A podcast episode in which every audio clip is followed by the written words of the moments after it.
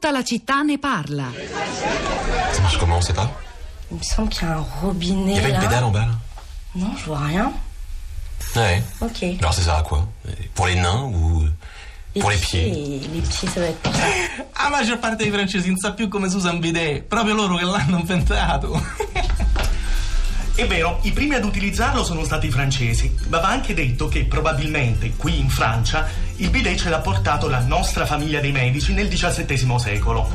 Che poi sta famiglia dei dottori, dei medici, gli ha portato un po' tutto a sti francesi, pure le posate. Che questi prima mangiavano che mano. In effetti, dal XVIII secolo il bidet comincia a diffondersi nelle abitazioni francesi e, solo successivamente, anche da noi in Italia.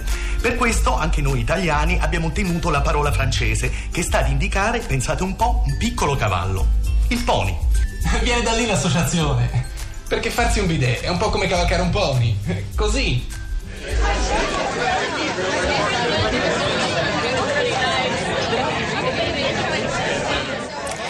Erano i Ritals, due espatriati entusiasti e pentiti nella Ville Lumière. Rital è un, un termine dell'argot popolare francese che indicava una persona italiana e mh, possiede una connotazione peggiorativa, ingiuriosa. Veniva applicato agli operai italiani immigrati in massa in Francia e in Belgio prima e dopo la seconda guerra mondiale per lavoro. Eh, questi video di Svevo Moltrasio e Federico Iarlori eh, sono insomma, diversi eh, racconti, capitoli del, del loro racconto di vita e sono molto molto visti e, e conosciuti in rete, ridono delle situazioni che gli expat condividono. È una web serie che conta milioni di visualizzazioni, va in onda eh, su, su due siti gemellati, quello di Repubblica e quello di Le Figaro in Francia. Questo era un, un, uno, un capitolo, quello sul bidet, gli usi e i costumi. Eh, molti sms, adesso ne leggiamo qualcun altro, intanto li pubblichiamo sul sito, ma prima ascoltiamo cosa ci avete scritto sui social network insieme a Florinda Fiamma che mi ha raggiunto in studio. Ciao Florinda, buongiorno.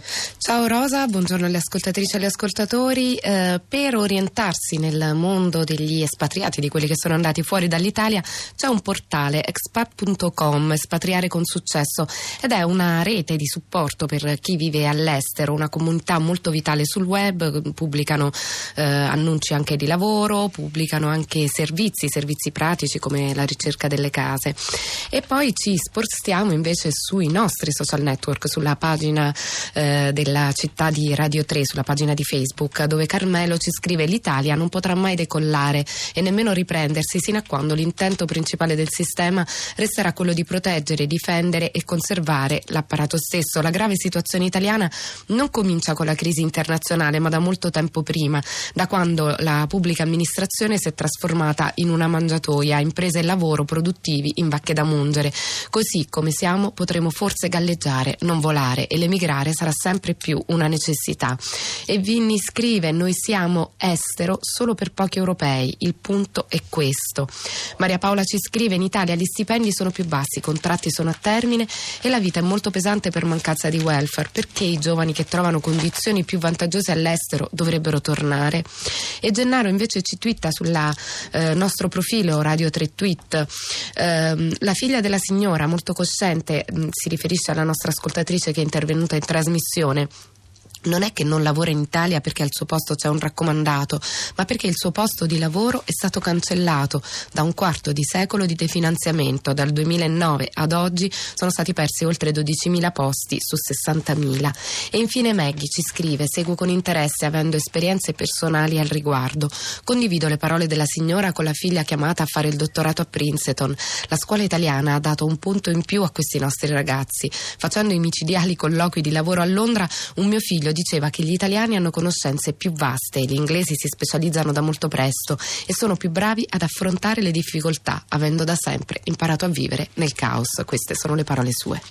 Invece le parole di Gianni sono queste: Salve, mio figlio Michele, 28enne, dopo tre anni di proficuo lavoro in Germania, sta riuscendo a rientrare, sia pure non nella propria città. Non riusciamo a capire se esistono delle norme di defiscalizzazione per il suo nuovo impiego in Italia e come funzionano. Eh, sì, normalmente esistono esistono, c'erano anche in rete si trovano i mh, protocolli, eh, le, le, istruzioni per, eh, per, l'anno precedente, ma sono sicura che le avrete già cercate, forse c'è ancora un po' di confusione su questo. Eh, Letizia scrive anche mio figlio la stessa storia, su indicazione del suo docente, applicato per fare la tesi al CERN, è stato lì un anno, pagato, ha potuto mantenersi in modo indipendente, si è laureato in ingegneria nucleare, è stato confermato lì. Ora sta facendo un dottorato sempre lì. Dopo la laurea in Italia non ha avuto neanche una offerta di lavoro. A Ginevra è molto contento del lavoro, ma gli manca l'Italia. Ma tornare qui significa stipendi bassissimi e soprattutto l'incertezza dei risultati del proprio lavoro. Eh, ci sono due ascoltatori collegati con noi. La prima è Adele, buongiorno. Buongiorno. Adele, lei da dove chiama? Io chiamo da Resia, provincia di Udine.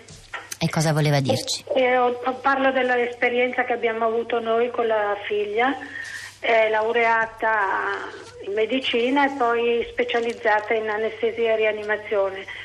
Nove sono stati compagni laureati con lei nello stesso giorno e due hanno intrapreso subito la strada dell'estero perché è più allettante. Si, si vede però che in Italia la, la figura del professionale dell'anestesista e rianimatore è carente, cioè mancano. Quindi ci si dovrebbe porre qualche problema il, il perché di questo fatto, perché l'estero attrae forse economicamente anche. Questo è in sintesi quello che dico io, cioè noi formiamo e formiamo bene, però poi quello che è formato non viene utilizzato al meglio. Adele, grazie per la sua testimonianza, che è quella eh, che, che, molti altri ascoltatori ci stanno scrivendo e raccontando. C'è anche Leo, buongiorno. Buongiorno. Leo, da lei da dove chiama? Da Milano. E cosa voleva dirci? No, io vi ho scritto, avete chiamato voi, volevo semplicemente dirvi che cosa mio figlio scritto? studia in Cina e che in Cina si sta benissimo. La, fa, la, cosa studia in Cina? Lui, fa, lui studia lingua orientale a Venezia, hanno fatto, fanno, organizzano degli stage di sei mesi, un anno con l'Istituto Confucio, lo pagano, hanno un bellissimo campus, la vita è sta a Nanchino, la vita a Nanchino è bellissima, è un posto, una città molto verde, la metropolitana costa 20 centesimi. Io avevo una galleria d'arte a Milano, tutto chiuso nel 2009, perché dovevo lavorare praticamente per pagare gli affitti. Cioè là invece ci sono molte opportunità, ehm, è il sistema che è sbagliato, bisogna uscire da quel concetto qua della... E suo figlio secondo lei che cosa fa? Resta o torna?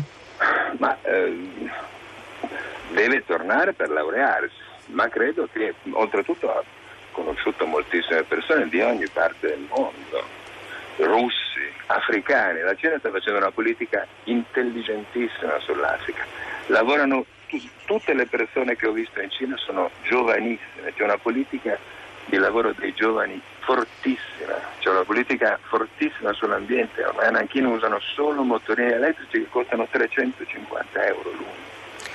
Um, è, un, è, una, è, un, paese molto stimolante, l'economia è, è sana e hanno degli amministratori giudiziosi e non fanno propaganda perché comunque dice sai è un regime, sì un regime ma le cose funzionano. Sì, propaganda forse un vere. po' magari insomma con un eh, segno eh, differente dal nostro quantomeno semantico, grazie. Eh, mh, c'è Michela ma abbiamo dieci secondi per lei, buongiorno.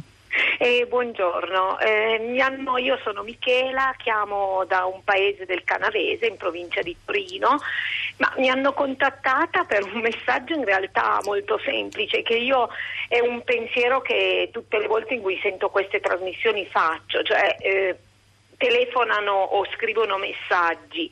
Quando si parla di ragazzi che vanno all'estero, molte persone, anzi quasi tutte, persone soprattutto genitori, quasi sempre solo genitori che parlano dei loro figli bravissimi, bravissimi, che sono tutti dottori, ricercatori, che in Italia non sono stati ovviamente valutati, apprezzati, che all'estero sono eh, insomma molto apprezzati, sono bravissimi, stanno facendo carriera e così via. Michela, grazie, è chiaro, ma la dobbiamo salutare. Salutiamo eh, anche voi, Rosa Polacco e Florinda Fiamma, a questi microfoni di là dal vetro, Massimiliano Capitolo e Piero Pugliese, Cristina Faloce, Cristiana Castellotti. Lasciamo la linea a Radio 3 Europa con Anna Maria Giordano, ma poi ascoltate Radio 3 Scienza perché c'è la storia di chi è tornato, di un'astrofisica che è tornata in Italia e ci risentiamo lunedì, lunedì mattina ore 10 con tutta la città ne parla.